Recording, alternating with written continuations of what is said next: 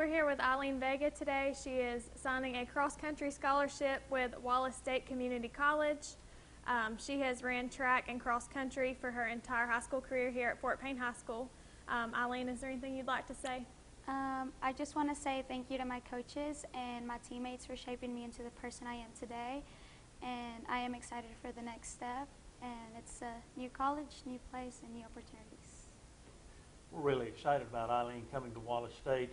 Uh, we've heard from her not just from the Fort Payne coaches, but other coaches in the area talking about quality person and a quality runner. And uh, I hope uh, I hope you can all appreciate that only about five to seven percent of high school athletes get to go on to the next level. And we see Eileen coming to Wallace and then moving on to a four-year university to complete her, her running career and her college education. We're excited for her to be coming to Hanceville. Um, Eileen, would you like to make it official now? Yes, ma'am. Go ahead and sign.